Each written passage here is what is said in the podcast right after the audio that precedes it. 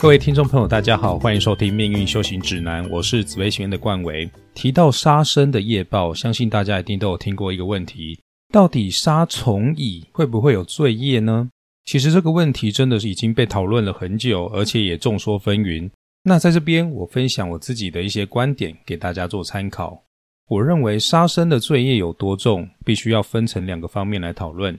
第一个是灵命的对象，第二个是动机。当你杀害灵命层次越高的生物，你所获得的罪业就会越重，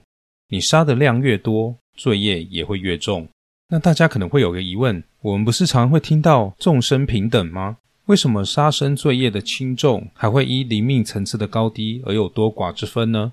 其实佛法中所谓的众生平等，是指众生的法性平等，对众生的慈悲喜舍心平等，在因果循环面前众生平等，而不是说众生的际遇平等、祸福平等。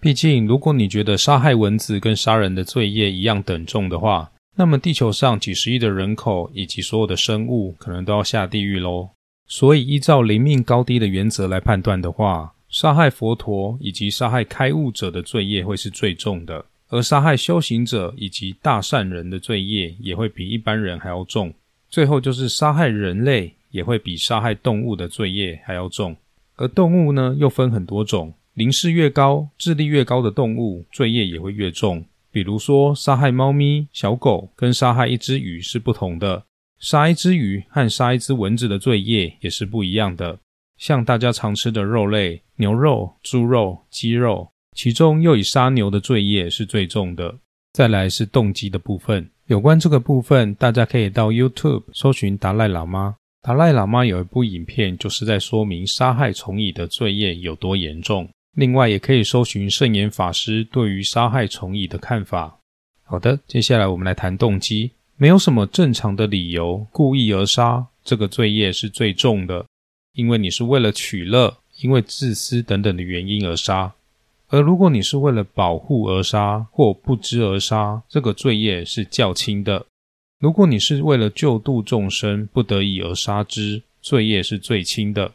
其实不管你是为了什么理由都会有罪业，但是你是为了救众生而杀，例如是杀恐怖分子来救人，或者是抵抗外侮、抵抗他国入侵的军队，这种的罪业都是比较轻的。而不知而杀，就像是你在赶路的过程中不小心踩死了一个虫蚁。所以杀生罪业是依照你杀的那个物件和你杀它的动机，两个相结合起来才会有答案的，并不是单纯的说哦，杀蚂蚁蚊子可以，杀人类不可以，没有那么简单。杀生的对象以及动机都必须列入考虑。例如一个警察为了救人，把一个正要开枪杀一对母子的绑匪击毙，算不算罪业呢？警察明明可以救人，但是任由那对母子被杀害，这样的选择是对的吗？杀害小狗、凌迟虐死这种取乐的罪业，应该是比警察为了救人而杀的罪业还要重。但一个是杀动物，一个是杀人类，要怎么去衡量呢？你以为杀害蚊虫、蚂蚁没有什么大事，但是如果你是为了自己取乐，而拿打火机去烧，并且很开心的看见他们在挣扎而哈哈大笑，这样子是有杀业的哦。但是如果你是在家里，不想被蚊虫叮咬，不想被蟑螂污染你的生活环境，为了保护自己正常的生活，为了生活环境的整洁健康，这样子就不太会有什么事情了。所以这里做个小结论，罪业就是你的杀害对象乘上你的杀害动机所形成的，大方向是这样。那么详细的罪业到底能不能够被量化，又或是以什么方式被记录呢？我们下一段继续讨论。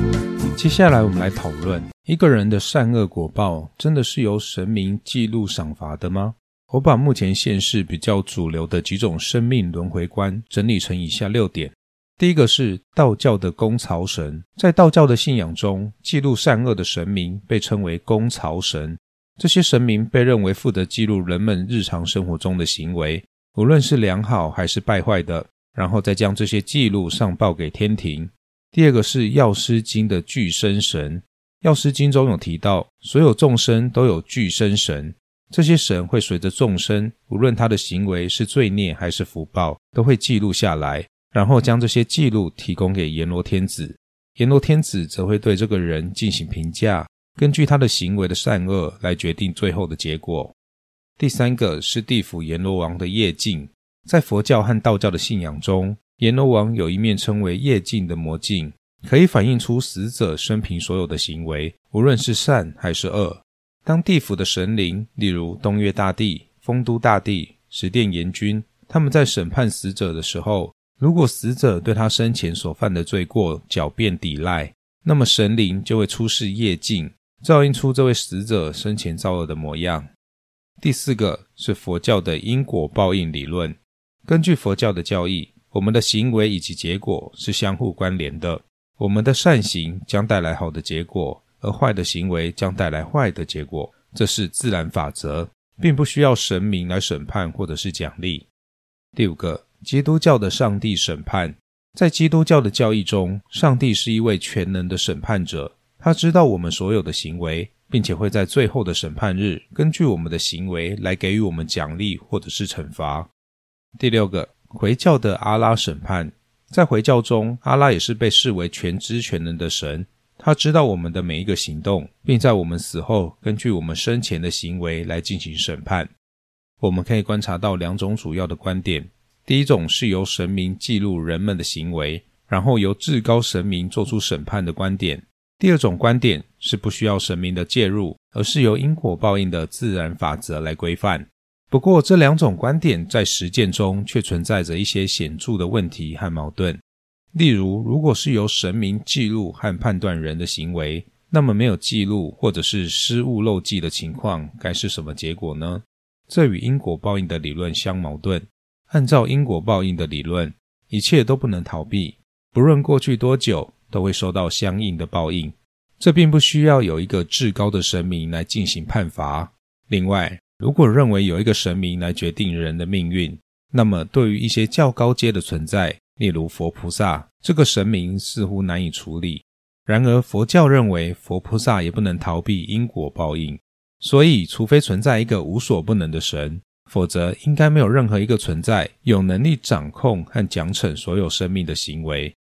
按照因果理论来说，一切是跑不掉的，不管隔几个世纪，显然并没有一个至高主宰来做处罚。例如佛陀的头痛果报，应该没有谁有本事去惩罚。佛教说佛菩萨也跑不掉因果，菩萨为因，众生为果，显然菩萨也摆脱不了因果，因此应该没有任何一个存在有能力去掌控一个法则来奖赏或者是惩罚三千大千世界的所有存在，因为这个存在也包括着佛菩萨。除非是基督教的理论，有个无所不能的唯一上帝才能压盖一切。而佛陀在成道之后也依然承受着因果之苦，他以前去打鱼头的行为就报应在他的偏头痛，所以不能够说一个人成就之后就可以无视因果。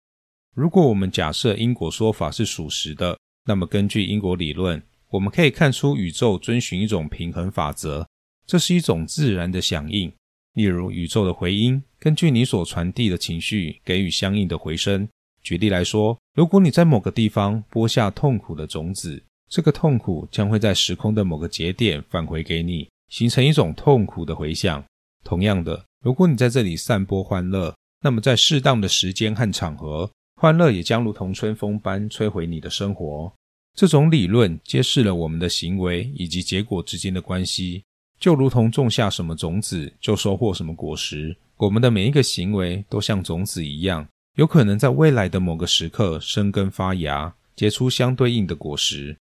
这种因果平衡论的说法如果成立的话，就会和有某个至高主宰来做赏善罚恶的论点有莫大的冲突。换句话说，基督教或者是说有至高的存在在做审判的那一套说法，以及因果理论的平衡说，你只能选择一种来作为信仰。同一个宗教出现两种说法或者是矛盾的说法，这是很常见的，因为宗教几千年来是通过人来做传递的。要深入研究一个真理，往往无法避免与过去的信仰观念发生冲突。所以有一些长辈，他什么都不懂，他傻傻的修，反而做得更好，因为他们少了心理上的障碍。因为你信与不信，不管是什么原因，都改变不了那个结果。但庆幸的是，不管哪一种学说，哪一种生命观，都在说明做个好人会有好的结果，做坏人会有不好的结果。按照这个基础来看，就算你信错了，也不会有什么太大的影响。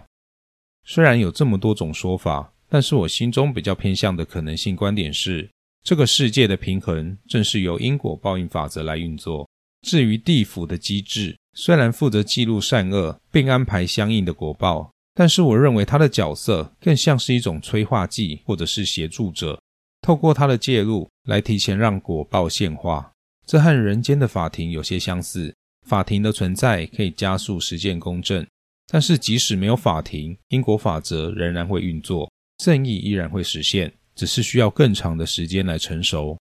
我会相信这种说法还有一个很有力的原因，即使已经成道的佛陀，也不能逃脱过去所犯的错误造成的三个果报的影响，甚至连阎罗天子都会随着佛陀学佛求道。很显然，阎罗天子并不能对佛陀进行果报的安排，所以我会比较采信因果报应法则的观点。